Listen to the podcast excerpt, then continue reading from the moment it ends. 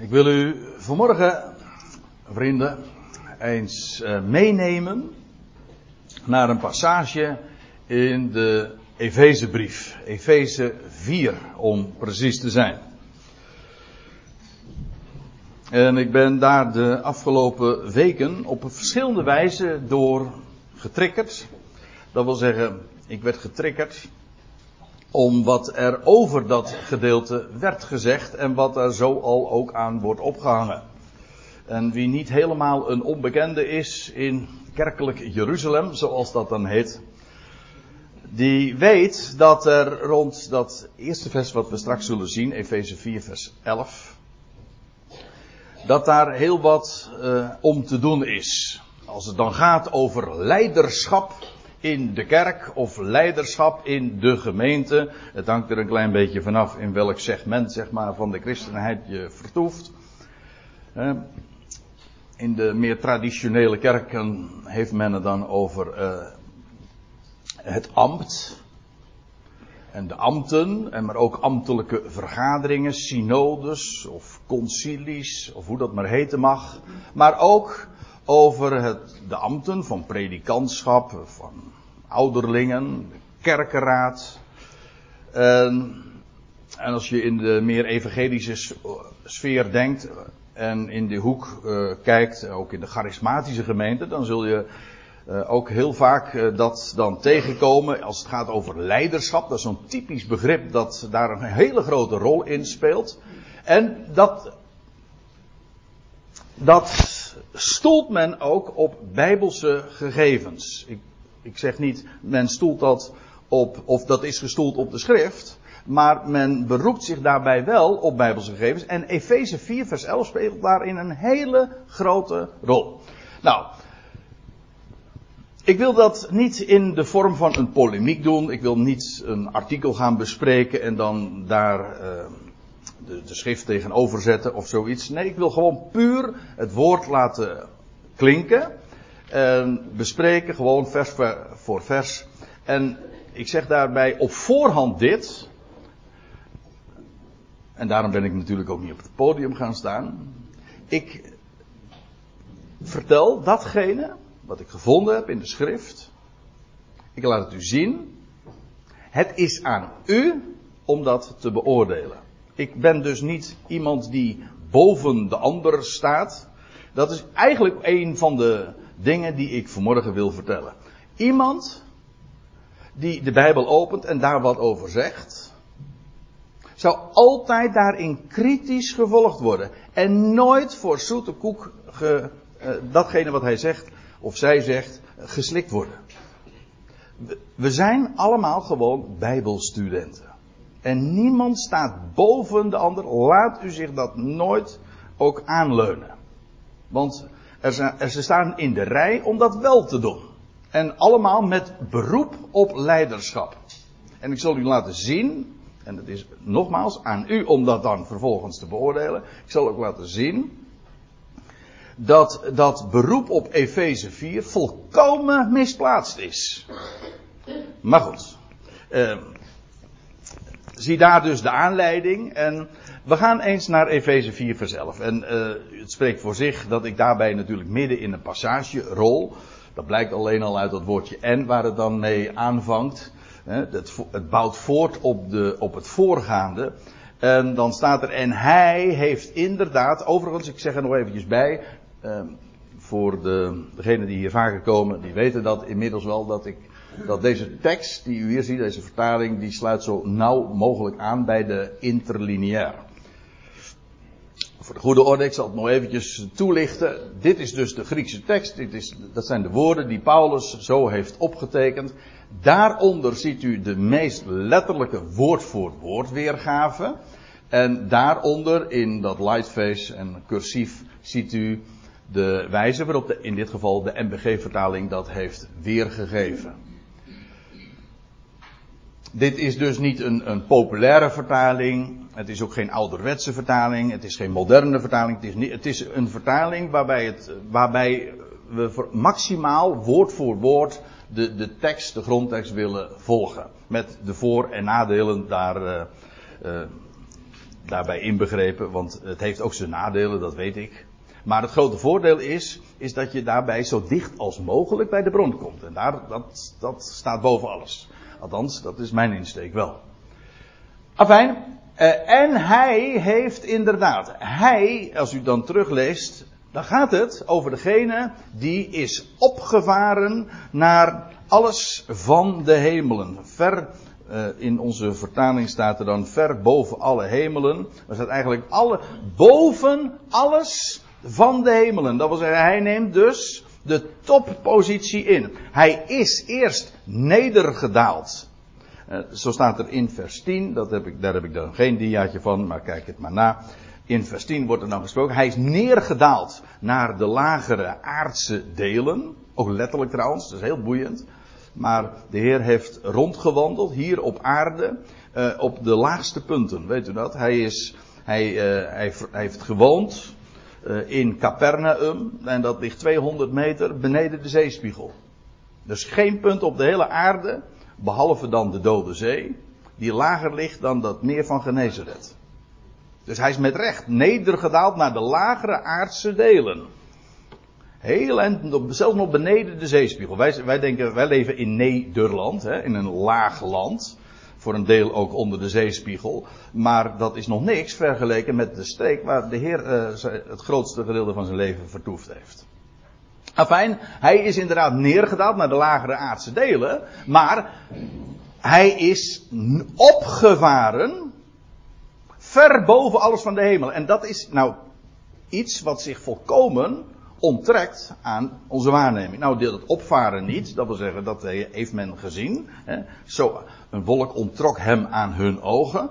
Maar vervolgens is niets meer van hem vernomen. Maar, dan staat er, hij heeft inderdaad, hij die opgevaren is dus, hij heeft inderdaad de apostelen gegeven, zowel de profeten. Let even op, heeft gegeven. Dat staat in, dat is een feit, het is een aorist, dat was, maar het is ook voltooid. Een voltooide vorm. Hij heeft gegeven. Er staat niet hij geeft in de, in de tegenwoordige tijd, dus hij is bezig te geven. Nee, hij heeft gegeven. Dat is uh, heel belangrijk voor het verstaan, ook voor, van de rest. Dus hij voer op. En vervolgens, hij heeft gegeven. Wat heeft hij gegeven? Nou, dan staat erbij. De apostelen, zowel de profeten. Die worden als eerste genoemd, de apostelen. Of eigenlijk, ja, apostelen, dat is een Grieks woord. Maar het woord apostel, dat kun je gewoon heel goed Nederlands weergeven. En dat is afgevaardigde. Het is ook een, in het Grieks is het een werkwoord en dan betekent het gewoon afvaardigen. Het is grappig, in een bepaald verband uh, wordt daar in de tweede Korinthebrief ook gesproken over afgevaardigden. Dan heeft men het niet vertaald met uh, apostelen, omdat dat dan verwarrend zou zijn. Maar het woord is, een apostel is iemand die afgevaardigd is. En op het moment dat je dat zo zegt, dan, dan eh, breng je ook een relatie aan. Kijk, het woordje apostel dat staat op zich hè, in onze beleving. Maar op het moment dat ik zeg af, een afgevaardigde, dan is het eerste wat je dan je afvraagt, uh, afgevaardigd van wie? Toch? Dat denk je niet bij het woordje apostel zozeer. Nee, maar het zijn, hij heeft gegeven apostelen, dat wil zeggen afgevaardigden. En hoe zou hij nou afgevaardigden hebben gegeven? Nou, het lijkt mij vrij simpel. Gewoon door af te vaardigen.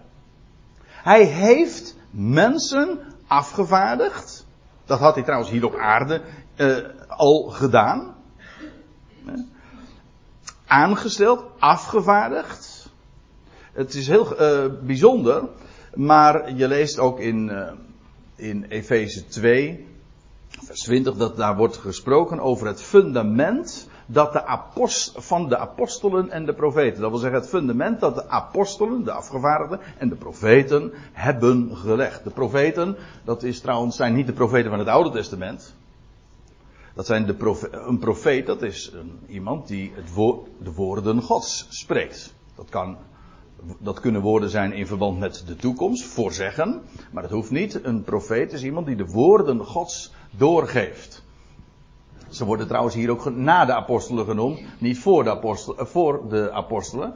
Dat wil zeggen dat die profeten die bevinden zich in dat gezelschap ook van de apostelen, die afgevaardigden. Maar Christus heeft mensen afgevaardigd, waarvan de twaalf de bekendste natuurlijk zijn. Maar de laatste daarvan, dat zegt Paulus ook in 1 Korinthe 15, als laatste heeft hij, en dat heeft hij inderdaad vanuit de hoogte ook gedaan, heeft hij Christus geroepen en vervolgens ook met een missie erop uitgestuurd. Met recht dus afgevaardigd. Hoogst persoonlijk. Het kenmerk van een apostel of van zo'n afgevaardigde is ook, of is ook dat hij de Heer gezien heeft. Paulus zegt in 1 Korinthe 9, eh, ben ik geen apostel, ben ik geen afgevaardigde, heb ik niet Christus onze Heer gezien? Dat wil zeggen, ik ben hoogst persoonlijk door hem afgevaardigd. In, in, in, in dat uh, opzicht is Paulus ook niet alleen de laatste. Hij zegt, ik ben de minste van de apostelen. Van dat gezelschap. Omdat hij totaal geen aanspraak erop zou kunnen maken. Want hij, hij heeft de gemeente gods vervolgd. Jawel. Maar hij was een afgevaardigde. En Christus heeft hem persoonlijk geroepen. En met een hele bijzondere missie. Om onder de natieën. Als vervolg ook op de twaalf. Als vervolg ook Israël. Om onder de natieën. Het evangelie, het goede bericht te verkondigen van wie God is. Afijn. Afvaardigen. Afgevaardigden. Heeft hij gegeven. En staat er uh, de profeten. En ik zei al, uh, in, als u even terugbladert in Efeze 2, vers 20, daar wordt ook inderdaad gesproken over het fundament van de apostelen en de profeten. Dat is trouwens op zich al een hele sterke aanwijzing ook. En een bevestiging van, van deze werkwoordsvorm. Heeft gegeven. Want die apostelen, die, ja, dat waren mensen van de eerste generatie. Christus voer op den hemel. Hij heeft mensen afgevaardigd. En als laatste dan Paulus ook. Hoogstpersoonlijk mensen die hem hebben gezien en die zijn afgevaardigd met een missie om het evangelie te prediken. Maar, en zij hebben ook inderdaad het fundament gelegd. Het fundament wordt één keer gelegd. Je blijft niet bezig. Als je een bouwwerk maakt, hm, en in die termen wordt trouwens ook in de Efezebrief daarover gesproken, over een tempel gods. Ja, maar dat fundament is gelegd. De hoeksteen, en eh, het fundament zelf is Christus. Niemand kan een ander fundament leggen. Maar dat is gelegd door mensen die hoogstpersoonlijk door Christus zijn afgevaardigd.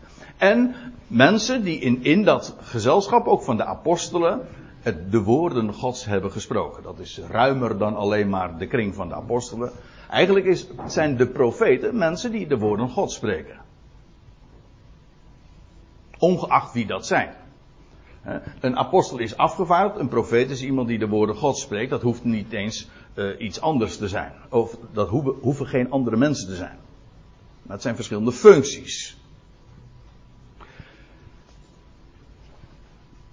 Waarom Christus dat gedaan heeft, wel, dat zullen we straks zien. Maar laten we eerst nog eventjes doorlezen.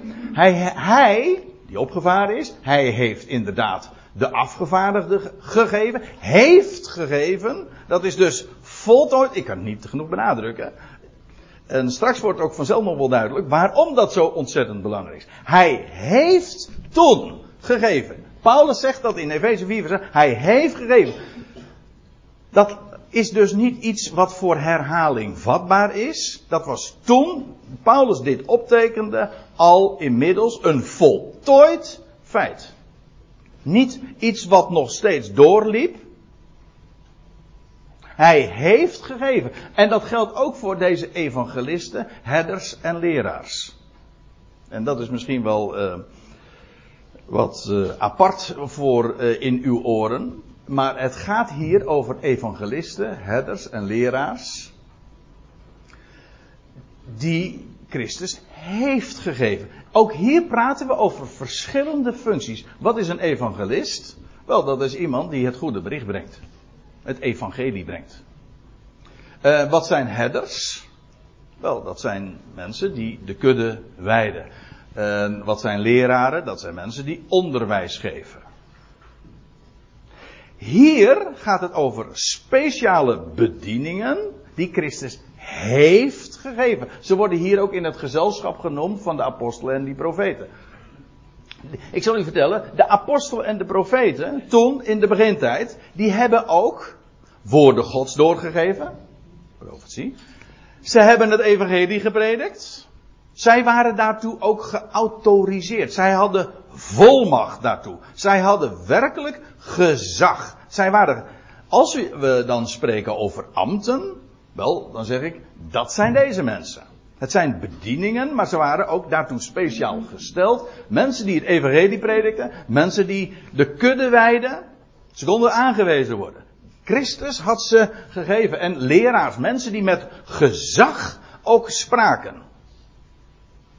En laat ik dan, ik loop een beetje erop vooruit, maar laat ik dan in dit verband al even zeggen. Natuurlijk zijn er ook vandaag mensen die het werk van een evangelist doen. Op het moment hm, dat je het evangelie doorgeeft, doe je het werk van een evangelist. Paulus zegt dat ook in 2 Timotheus uh, eh, 4. Hij zegt dat tegen Timotheus van doe het werk van een evangelist. Dat betekent nog niet dat je een evangelist bent. Hè? Kijk, als je, als je in de keuken wat steeds te kokkerellen, hm, dan ben je aan het koken. Ben je dan, dan ook meteen een kok? Hm? Nee. Uh, het feit dat je in de. Uh, het feit dat je wel eens een keertje een hamer in je hand hebt. Nee, ik zal zelf maar geen voorbeelden daarvan geven. Maar uh, dan. Of een zaag. Maakt dat je dan meteen een timmerman? Nee, je doet het werk. Je doet misschien het werk van een timmerman. Je bent nog geen timmerman. Nou, dat, zo geldt het ook voor deze functies. Natuurlijk kun je, wat ik, ik, wat ik nu doe, ik open met u de Bijbel en nu ben ik toevallig degene die spreekt. Ben ik daarmee een leraar in de zin zoals Efeze 4 erover spreekt? Met gezag ook? Nee, ik hoor niet bij die generatie. Toen, die, toen Christus, toen hij opvoer, mensen gaven, heeft gegeven. Dit gaat allemaal over de tijd dat de gemeente, de Ecclesia, onmondig is. Ik, ik, uh, ik parkeer de argumentatie nog eventjes, want we zullen het vanzelf zien. Als we doorlezen, dan zullen we ook inderdaad zien dat deze bedieningen allemaal te maken hebben met de begintijd. Toen het fundament werd gelegd, toen Christus die gaven gaf en inmiddels heeft gegeven. Nou, dan staat erbij waarom hij die, die bedieningen gaf. Apostelen, profeten, evangelisten, herders en leraars. In feite, misschien mag ik dat er dan nog even bij zeggen, dat wat u in de Bijbel hebt, het Nieuwe Testament, dat is allemaal het werk van apostelen, van profeten, van evangelisten, die het evangelie opgetekend hebben. Ja, wij noemen het zelfs eh, letterlijk ook zo, hè, de vier evangelisten. Maar ook van leraars, het, het, eh, het de, de puur en specifiek onderwijzende brieven. Maar we hebben ook de pastorale brieven nog, her, puur herderlijk. Afijn, dat is allemaal het werk van apostelen, profeten, evangelisten, herders en leraars. Inmiddels is, ligt dat zwart op wit. Maar toen de tijd heeft Christus die gaven gegeven. Afijn, uh, we lezen even door, want waarom gaf hij die gaven toen? Nou, er staat erbij om de toebereiding van de heiligen. Om de heiligen toe te bereiden, geschikt te maken. Hier wordt trouwens een woord gebruikt. Uh, wat we in de, eerder in de Evangelie ook uh, tegenkomen. Dan lees je over de, over de vissers. Ja, dat de discipelen dan bij het meer van Galilea, waar ik het zojuist al even over had, die waren hun netten aan het toebereiden. Exact hetzelfde woord. Dat wil zeggen, weer in orde maken. Geschikt maken voor. Dat is het eigenlijk. Toebereiden is geschikt maken voor. Ja, waarom? Nou, dat met het oog op dingen die nog moeten gaan komen. Ze, moeten, ze moesten geschikt gemaakt worden voor. Dus de toebereiding van de heiligen. Niet, het gaat niet over alle mensen. Nee, het gaat over mensen die afgezonderd zijn. Heiligen, dat is wat de heilige betekent. Geloof het of niet. Maar als u een gelovige bent in Christus Jezus, Hem kent, dan ben je, ben je geheiligd. Ook daar heb je helemaal niet de, de verklaring voor nodig van een of andere figuur die zich in feite zichzelf daarvoor de autoriteit heeft toegekend. Nee, dat, zijn de, dat is het woord van God. De toebereiding van de heilige en staat er ook bij tot in werk van bediening. Of uh, er staat in de MBG-vertaling tot dienstbetoon. Dat wil zeggen, die, die, uh, die heiligen die worden geschikt gemaakt om tot dienst. Niet, geen leiderschap, tot dienst. En tot in opbouw van het lichaam van de Christus. Zo staat het letterlijk. Dat wil zeggen, dat, dat die, die, die, die gaven die Christus heeft gegeven ooit in de begintijd, die heeft hij gegeven met het oog op dat het lichaam van de Christus, dat wil zeggen dat gezelschap wat vandaag gevormd wordt, de Ecclesia, dat, uitroepsel, maar dat is het lichaam van de Christus. Dat is een van de grote thema's van de Efezebrief. Dat gezelschap dat nu wordt uitgeroepen, wat, wat vormt dat? Wel, die zijn één gemaakt met Christus. Hij het hoofd en de gelovigen tezamen zijn zijn lichaam. En dat wat hij eh, zal gaan doen, dat gaat hij doen in gezelschap van. Die, die taak gaat hij delen met ons. Ja, onvoorstelbaar, maar dat is een van de geweldige onderwerpen van, van, eh, van de Efezebrief. Dat wij eh, medeleden zijn van hem. Maar nog eventjes blijven bij die gaven. Die zijn dus die, zijn gegeven met het oog op de toebereiding, hè, zodat uh, voor dienst geschikt gemaakt worden, maar ook tot opbouw, dat lichaam zou worden opgebouwd. En nou komt het, vers 13. Totdat, aha, dat werk is dus, die gaven waarvan we lazen in vers 11, hebben dus een tijdelijk doel. Dat was, nee, ik zeg het niet goed. Ze hebben geen tijdelijk doel. Die gaven waren tijdelijk. Hij heeft ze gegeven. En dat heeft een totdat. Het is zo opmerkelijk. Ik zei u al, ik was getriggerd door dingen die ik erover gehoord en gelezen heb. In de, in, de, in, de, in de kerkelijke pers, maar in andere christelijke bladen, las ik daarover. En iedere keer als er gesproken wordt over, dan zegt men van ja, we moeten vandaag ook, dat was een discussie in de, in de, in de Pinkster en Evangelische gemeente van Kama geloof ik ook, zo heet dat. En dan, gaat dat, uh, en dan ging het erom, om de vraag van, ja, er moet ook centraal leiderschap zijn in de gemeenten. En, en daar zijn apostelen voor nodig. Want apostelen zijn toch zo belangrijk, Efeze 4 vers 11. Dat zijn, en dus moeten er apostelen gesteld worden. Het is echt, ja, als u het mij vraagt, te krankzinnig voor woorden.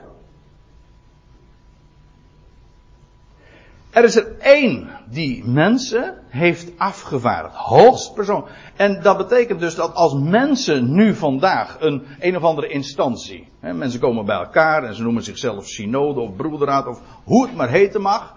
En zij geven, zich, zij geven zichzelf de volmacht, de autoriteit om mensen dan te, aan te stellen tot apostelen. En dan zijn ze feitelijk dus geen apostelen van Christus. Maar dan zijn ze apostelen van zo'n, van zo'n, zelfbenoemd uh, bestuur. Je, een, hoe word je een apostel van Christus? Nou, dan word je doordat Christus jou heeft afgevaardigd. Dat wordt je, en als je dus een af, en als je tot uh, apostel wordt gesteld door een broederraad of door een synode of whatever, of een concilie, dan ben je dus een apostel niet van Christus, dan ben je een apostel van zo'n, van zo'n, uh, noem het maar wat, een, uh, van zo'n gezelschap. Ja, ik, ik, noem het maar gewoon zo neutraal. Maar die gaven, die he, heeft Christus ooit gegeven. En dat was ook inderdaad, dat had een doel. En hij, en die houden ook op Totdat wij allen zouden bereiken. En weet u wat men dan meestal doet? Dan zeggen we ja, dat totdat en wat nu volgt, dat is wat eh, bereikt wordt in de hemel straks. Maar dat kunnen we wel vergeten. We zullen echt straks zo duidelijk zien dat dat helemaal niet gaat over, over de, de volmaaktheid. Of dat dat pas plaatsvindt eh, bij de parousia van Christus. Of dat we in de hemel eenmaal uh, zullen arriveren. Daar gaat het niet over. Het gaat hier juist over een totdat. Dat hier op aarde bereikt is. Nou, laten we het gewoon verder lezen. Het, één ding is duidelijk. We hebben, nee, twee dingen zijn duidelijk inmiddels. We hebben gezien, Efeze 4 vers 11. Hij heeft gegeven, voltooid. Vers 13. Die gaven worden gegeven totdat wij allen zouden bereiken. Wij allen. Het lichaam van Christus in zijn totaliteit. Tot in de eenheid van het geloof wij zouden bereiken en de eenheid van het geloof. U moet zich realiseren dat ook in, dat in de dagen van dat Christus die gaven gaf van de apostelen en de profeten, in die dagen was er, natuurlijk, daar was al de eenheid van de geest. Daar spreekt Paulus trouwens in het begin van dit hoofdstuk over, Efeze 4 vers 3. En dat we bewaren de eenheid van het geest. Maar het was allemaal nog zo fragmentarisch. Dat wil zeggen, eh, een woord hier, een geschrift daar. Maar de eenheid van dat alles, dat was er nog niet. Dat de schriften hè, ook bij elkaar gebracht werden, dat hun woorden ook zwart op wit en inderdaad ook verzameld werden, wat wij dan de kanon noemen, maar de verzamelde geschriften waren er nog niet. Het was allemaal nog heel erg stuksgewijs, ten dele. Paulus zegt in 1 Korinthe 13, uh, wij kennen nu nog ten dele. We profiteren ten dele. En dan zegt hij al van ja, ja totdat het volmaakt, eigenlijk totdat de volwassenheid komt. Het is eigenlijk dezelfde gedachte.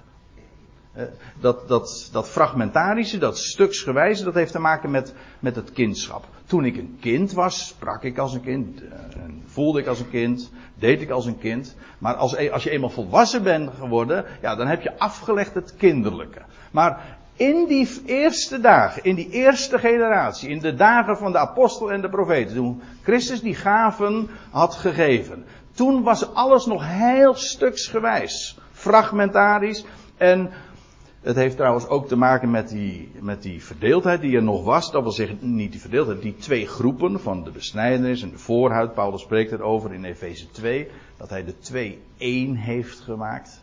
Afijn, toen was het allemaal nog Tweeheid en stuksgewijs fragmentarisch.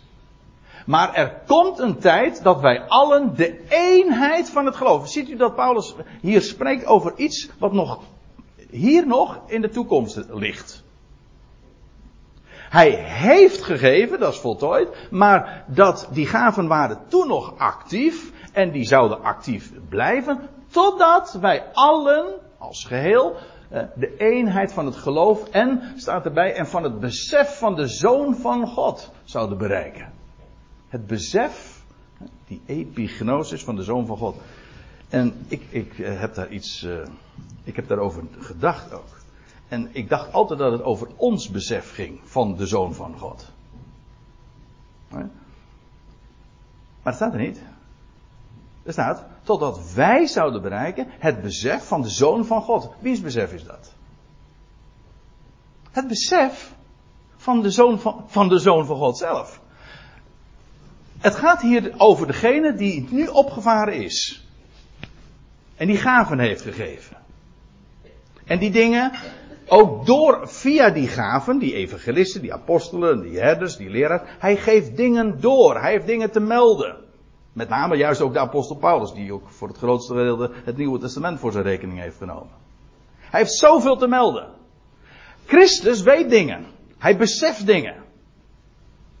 Maar wat hij wil, is dat dat lichaam ook tot dat besef komt waar hij al mee is. Dat is het besef van de Zoon van God. Wij allen zouden komen tot het besef van de Zoon van God. De Zoon van God, daar, opgevaren, beseft, weet en voelt en is, uh, realiseert zich van alles. En die dingen wil hij delen, die maakt hij bekend aan zijn lichaam. Nou, Christus heeft gaven gegeven. Heeft gegeven toen, in de dagen van Paulus, dat hij dit optekende. En hij zegt, dat blijft actief totdat wij allen ook bereikt zouden hebben het besef van de Zoon van God. Dat wat hij weet en, en zich realiseert, dat wij allen tot die, in dat stadium ook zouden komen, dat wij dat allemaal weten. Dat wij dat allemaal hebben bereikt.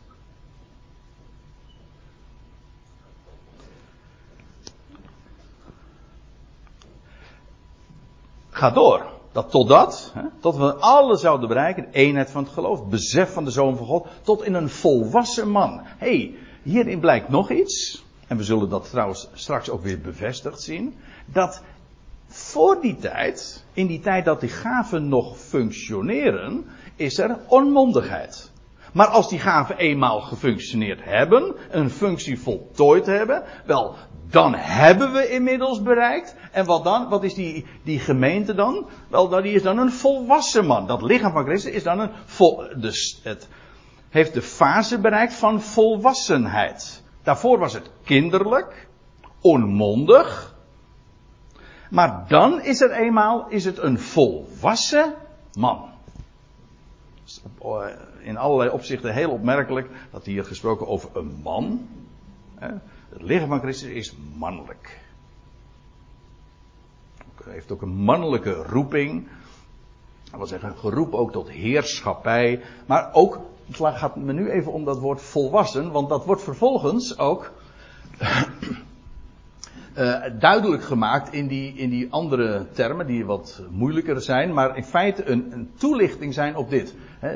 Dat bes, allen de eenheid, het besef van de Zoon van God, dat we, wij allen uh, tot volwassenheid zijn gekomen, een volwassen man zijn geworden, tot in een maat van wasdom van de volheid van de Christus. Die volwassen man, dat is, die heeft een maat van wasdom bereikt. Een statuur, een, een, een fase bereikt waarin het tot wasdom is gekomen. De wasdom van de volheid van de Christus. Dat zijn, ik, ik realiseer me terwijl ik dat deze dingen zo doorga, dat zijn wel hele, dat is een hele mond vol hoor. Dan moeten we niet kwalijk nemen, Paulus heeft dit opgetekend. Maar ik vertel gewoon, ja, wat hier zo staat. En ik, ik wil dat zo, zo duidelijk mogelijk ook overbrengen. Maar de volheid van de Christus. Heeft dat ook niet alles te maken met het besef van de Zoon van God? Daar waar Hij vol van is.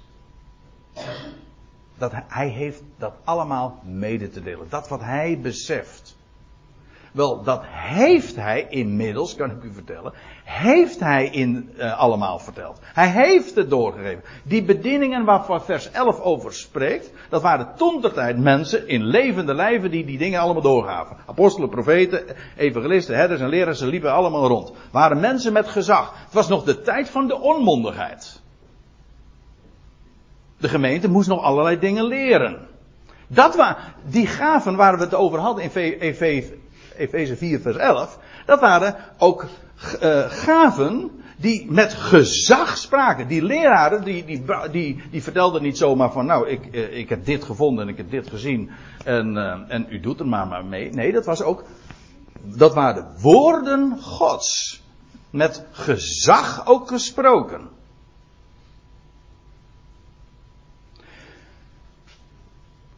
En inmiddels is dat ook wat die gaven toen de tijd allemaal mondeling hebben doorgegeven, maar ook op schrift hebben gesteld, is inmiddels aan het einde van, van, van, die, van die generatie, want Christus heeft die gaven gegeven, als die generatie wegvalt, wat, wat is er, dan zou je zeggen van ja, god, wat moeten we daarna doen?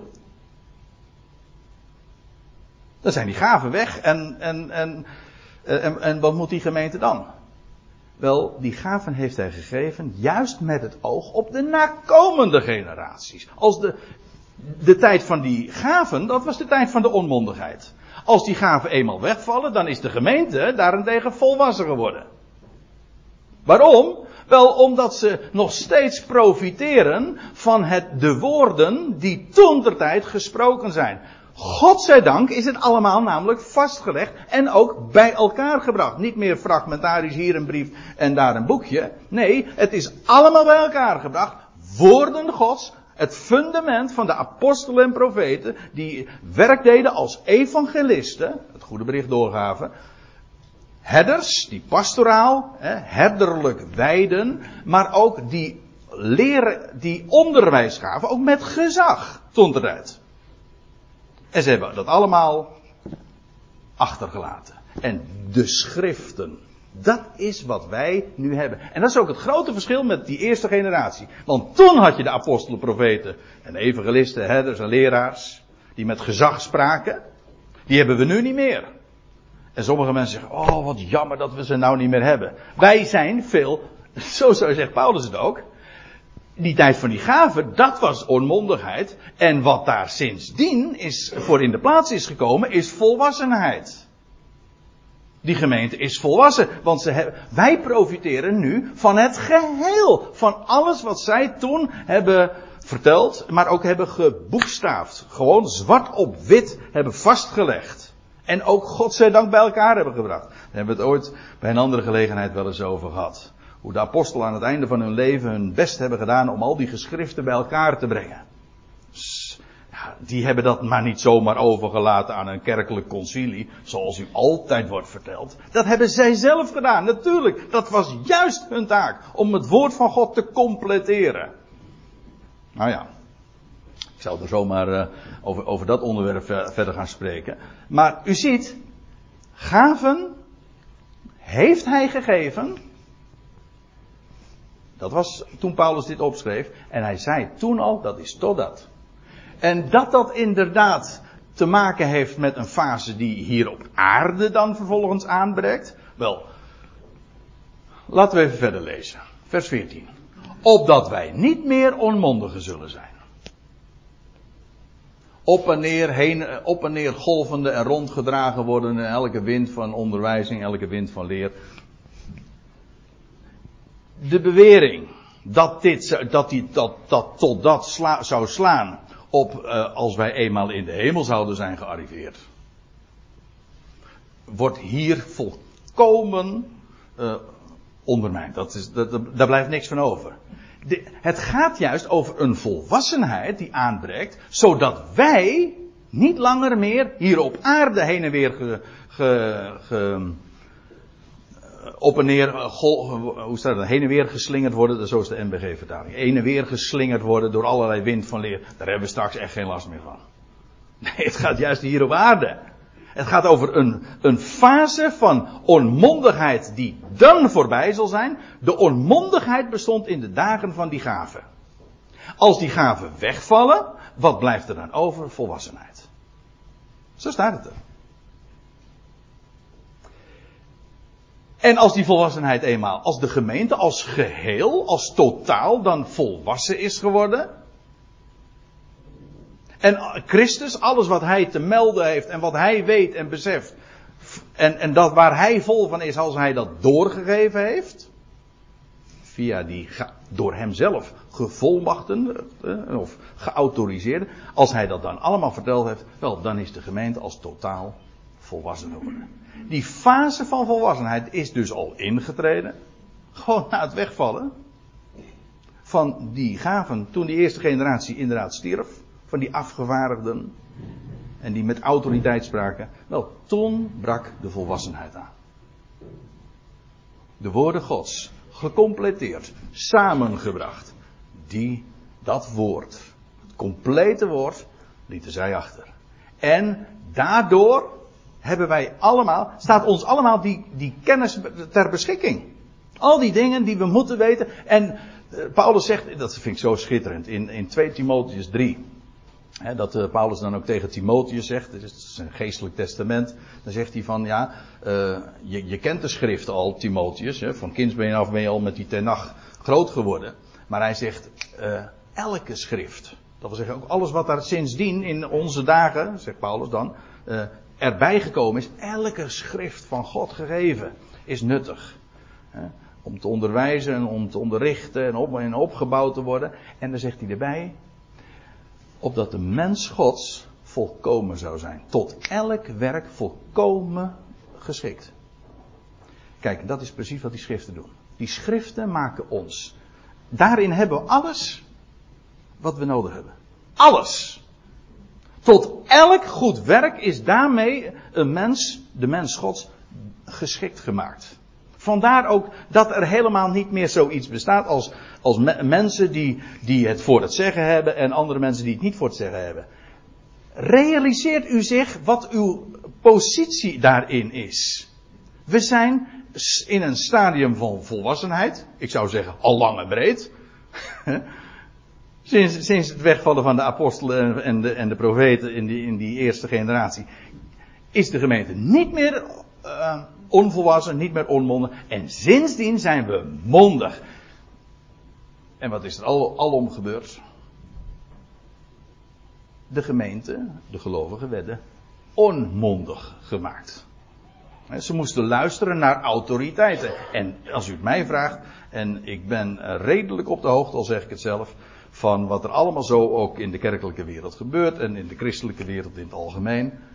Het, is alle, het gaat allemaal, het is haantjesgedrag, dat is een meer psychologische benadering, maar het, is ook allemaal, het gaat allemaal om macht en om gezag en om autoriteit en om de een die de ander uitsluit. En ik denk, waar is die mondigheid van elke gelovige? En ook als je dan inderdaad, zoals ik, ik sta hier nu op, nou ik sta niet op het podium, ik sta achter het podium in dit geval. Uh, je doet het woord open, ook als je dat spreekt. Je bent, ik ben niet meer dan u die daar zit. Ik mag toevallig wat, ik heb dit voorbereid en ik weet wel, in de praktijk zijn er verschillen. Maar het gaat me om het principe.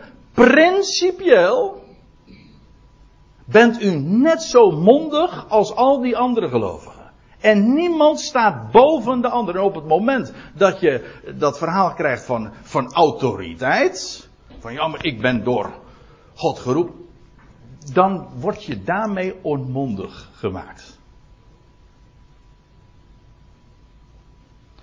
Ik, uh, ik denk dat dit zo belangrijk is. Voor het verstaan van de volwassenheid. Dat we zelf gewoon heel persoonlijk, zelfstandig. Bij het wandelen bij het licht van de schrift. En weet u, we hebben gewoon echt alles. De woorden Gods. Ik denk dat we nauwelijks een benul hebben van de enorme waarde van, van de gecompleteerde schriften. Daar, bij dat licht mogen we wandelen. Het is, Christus heeft gaven gegeven. En alles wat hij te melden had, heeft hij gegeven. En het, is, ligt zwart op wit. Het is samengebracht. En zodat we met elkaar gewoon daarmee dus volwassen zijn. Oké, natuurlijk. In die, ik heb dit, ik heb het nu over de, dat wat we met elkaar als totaliteit uh, zijn en beleven. Hè? Zijn we volwassen. Natuurlijk, gelovigen individueel groeien nog. En de een is hier en de ander is daar. Sommige mensen zijn nog maar net gelovig geworden. En die hebben van, van uh, nauwelijks nog een benul van dingen. Maar dat is individueel. Het gaat me nu even over de positie die we als gelovigen tezamen hebben. Wel, zijn, en zelfs degene die vandaag tot geloof komt, die is al in die positie van mondigheid. De woorden Gods staan hem compleet ter beschikking. Zodat die hem ook bekwaam en geschikt kunnen maken tot elk goed werk om te evangeliseren. Om pastoraal te doen of herderlijk werk te doen. Of om te onderwijzen. Natuurlijk, de een is daar meer geschikt voor, voor de ander. Maar het gaat om het principe. Ieder heeft die, in principe, die bekwaamheid hè, van de schriften, dat wat daarvoor nodig is, ter beschikking. Ik weet niet hoe ik het uh, duidelijker moet maken, maar uh, goed, laten we verder lezen. Opdat wij niet meer onmondigen zullen zijn. Onmondig, hè? Een onmondige, dat is iemand die minderjarig is. Die niet zelfstandig is. Dat was dus de tijd van die gaven. Toen was de Ecclesia. Wij denken van, oh wat waren zij bevoorrecht dat zij die mensen nog in levende lijven hadden. Paulus benadert precies omgekeerd. Hij zegt, dat was de tijd van de onmondigheid. En als die gaven wegvallen, dan is die Ecclesia volwassen. En zijn al die gelovigen zelfstandig. Waarom? Omdat alles wat ze weten moeten, dat staat hen ter beschikking. Opdat we niet meer onmondigen zullen zijn, op en neer golvende en rondgedragen wordende, uh, beeld wat hier, de, de metafoor die hier wordt opgeroepen, is dat van, van, van golfslag natuurlijk. je, je ziet het op de zee, de, er drijft een balletje rond en dat, dat wordt heen en weer uh, geslagen, dan hier en dan daar. Kortom, zonder enige vastheid. Uh, Jacobus die vergelijkt het ook met iemand die twijfelt. Hè? Die is als een baar, hoe staat het er precies? Als een golvende baar op de zee, zoiets. Nou, in ieder geval, die gaat alle kanten op. Hè? En, uh, of wij gebruiken dan ook het beeld dat eigenlijk in dezelfde lijn ligt van een windvaantje. Eh, gewoon zoals de wind waait, hè, zo waait mijn versie. Zo was die.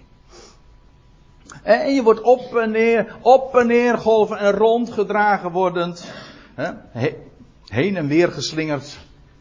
Op en neer en heen en weer geslingerd, zegt de MBG-vertaling. Nou, dat is precies wat de gedachte is. Dat lijkt me duidelijk. Sorry. En in elke wind van onderwijzing, in, de, in elke wind van, van leren, maar in elke wind van de onderwijzing. En er wordt wat onderwezen. Ja, maar word je daar doorheen en weer geslingerd? Dat hangt er vanaf. Als je het werk kent van de gaven die Christus heeft, gege heeft gegeven, En die gaven heeft hij gegeven en die hebben hun werk ook gedaan. Ze hebben het gecompleteerd. We hebben het allemaal zwart op wit uh, ter beschikking. Als je dat kent, wel dan heb je onderwijs. Zwart op wit.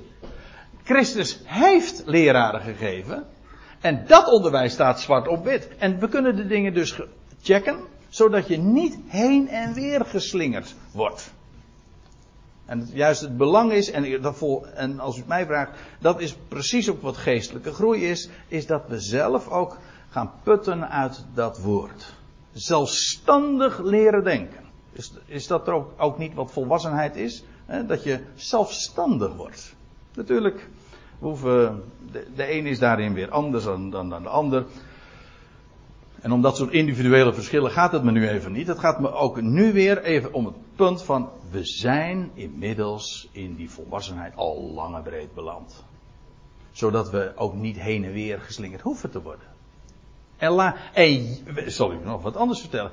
Juist, juist wanneer je het uh, gezag dat mensen zich toe-eigenen en claimen van ik ben een leraar of ik ben een evangelist hè, of ik ben de voorganger.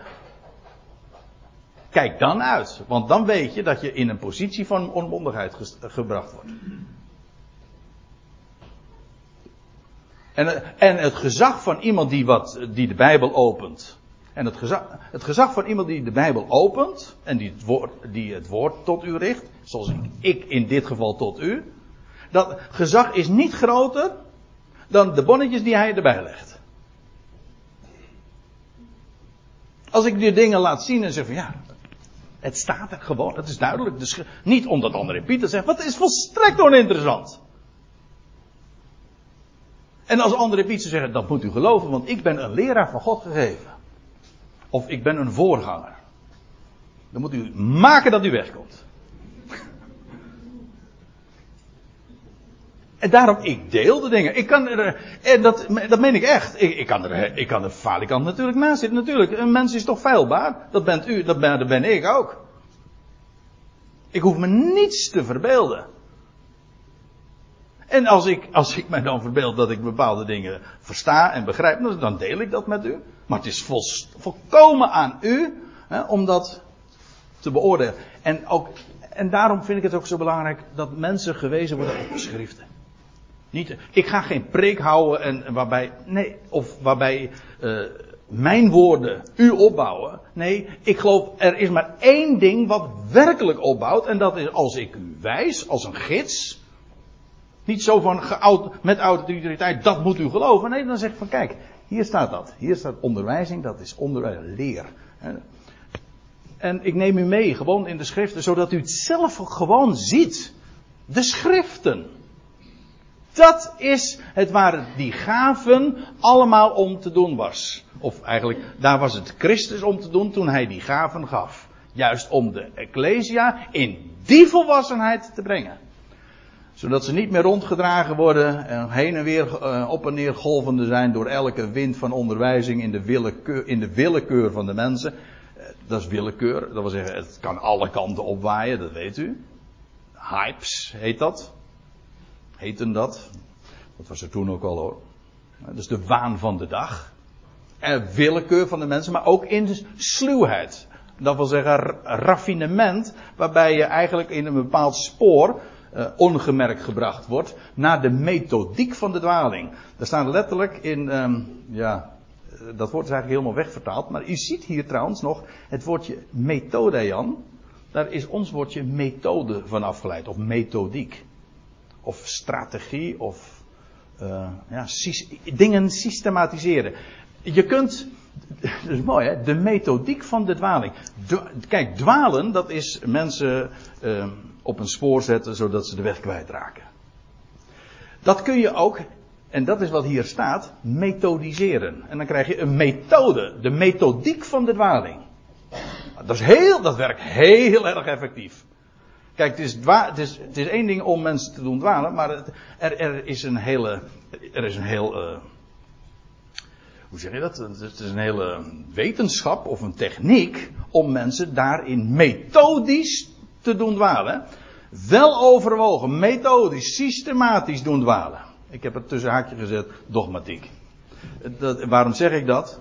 Uh, omdat dogmatiek eigenlijk ook, men zegt dan van ja, dogmatiek dat is een systematisering van de geloofsleer.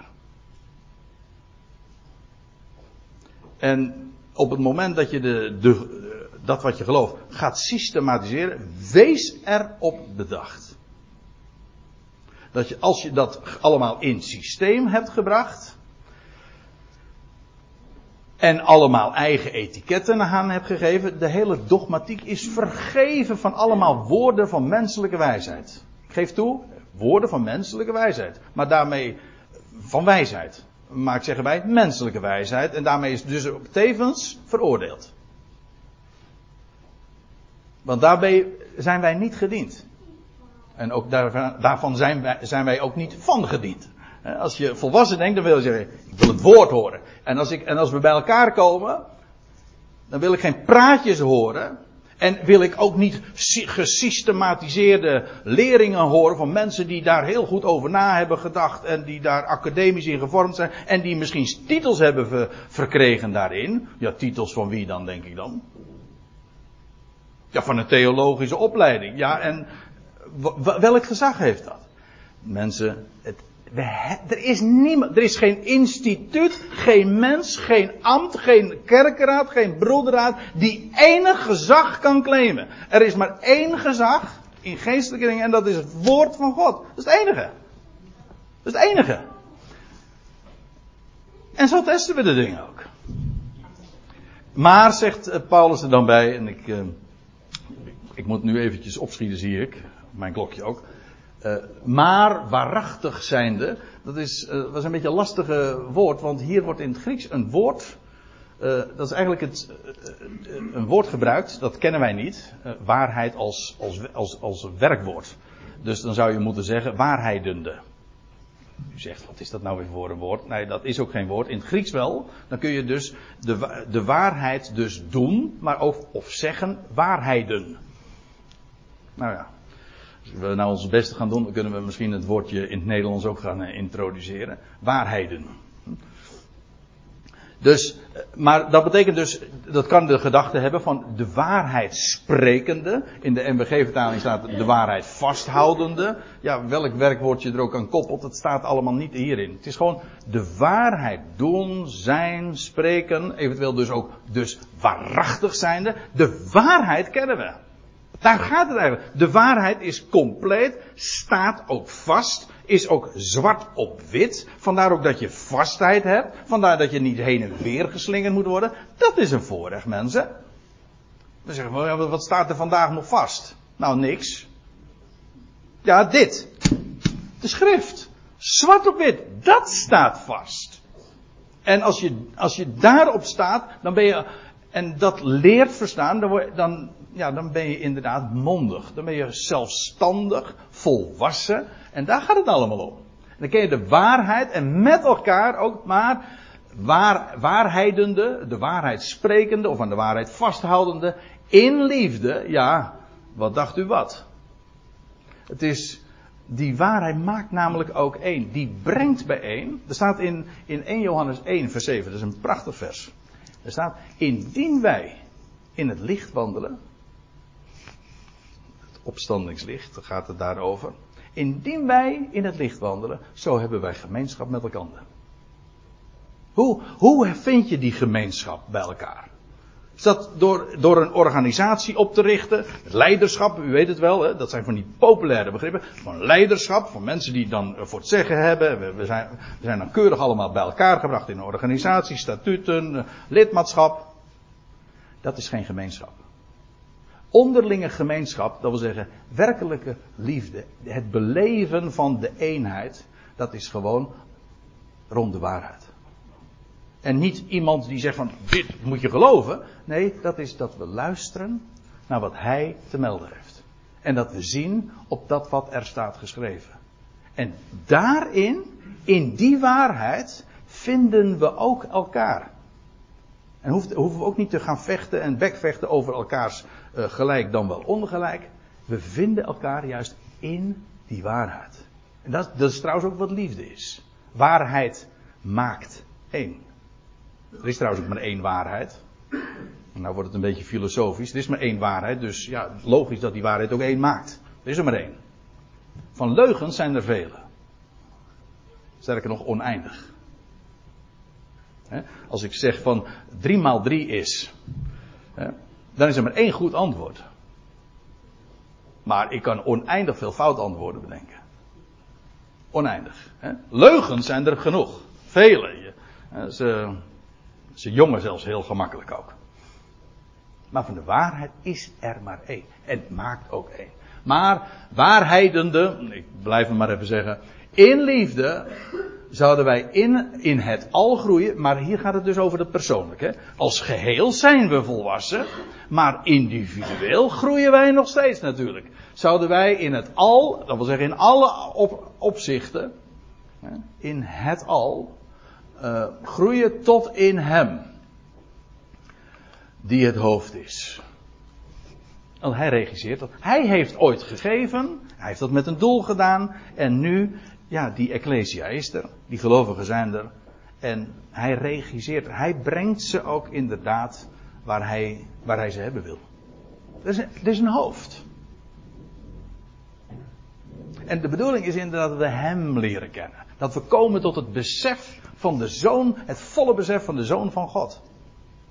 En dan staat er van, eh, ik, lees eh, ja, heel snel door, dat kan ik eigenlijk niet doen, want er over dit vers is heel wat meer te vertellen. Maar ik wil het er even bij betrekken. Dan zouden wij in het al groeien. Dat wil zeggen, als je eenmaal die, die onmondigheid voorbij bent en je hebt, bent zelfstandig in het woord wat hij gegeven heeft. Wel, dan, dan groei je in alle opzichten tot hem, tot in hem, die het hoofd is, Christus. Vanuit wie, dat wil zeggen, Christus hè. Vanuit wie heel het lichaam, ja, hij is, hij is het hoofd en wie gaat er over het lichaam? mijn lichaam wordt bestuurd. Niet ge, het is geen dictator. Mijn hoofd is geen dictator over het lichaam. Maar het wordt daar wel door geleid. Alles, het, alle zenuwen, alles, uh, alle hints, alle instructies, allemaal vanuit het hoofd. Dat vind ik een geweldige, besef. Van, er is één die dat lichaam leidt. Het hoofd.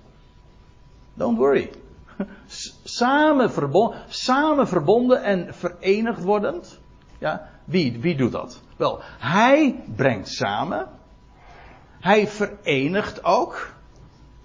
En dan staat er door elk contact van de versterking. Ik zei al, het is een hele mond vol. En het is, het is misschien wat vreemd taalgebruik, maar hier staat een leuk woord. Dat vind ik wel even grappig om dat toch even op te wijzen. Hier staat het woordje contact of assimilatie, maar hier staat het Grieks in het uh, Griekse woord, waarvan het, uh, dat is afgeleid van haptomai.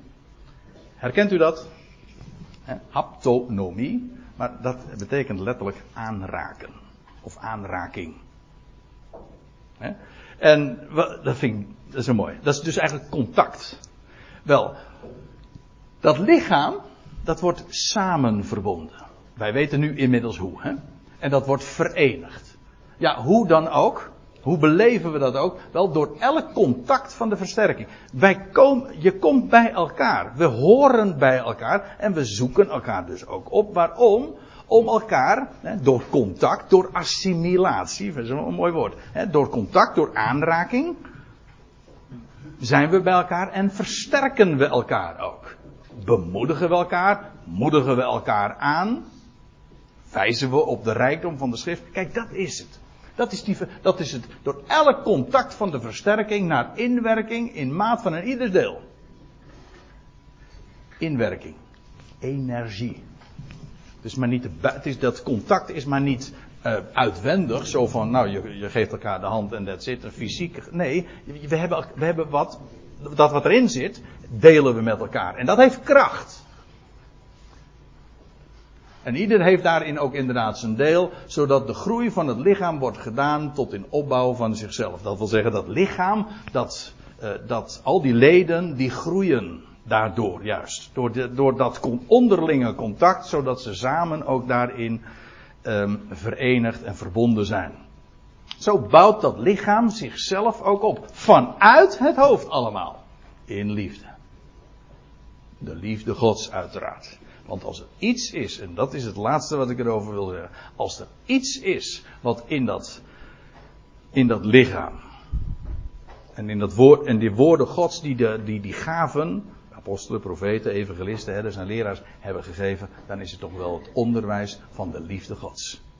En hoe Hij een geweldig plan aan het uitwerken is. En het geheel, dat wil zeggen het, het al, daarin gaat samenbrengen. Dat is allemaal de liefde Gods. Dat is waar dat onderwijs allemaal onderuit. Om de liefde Gods. En om daarin ook verenigd te worden.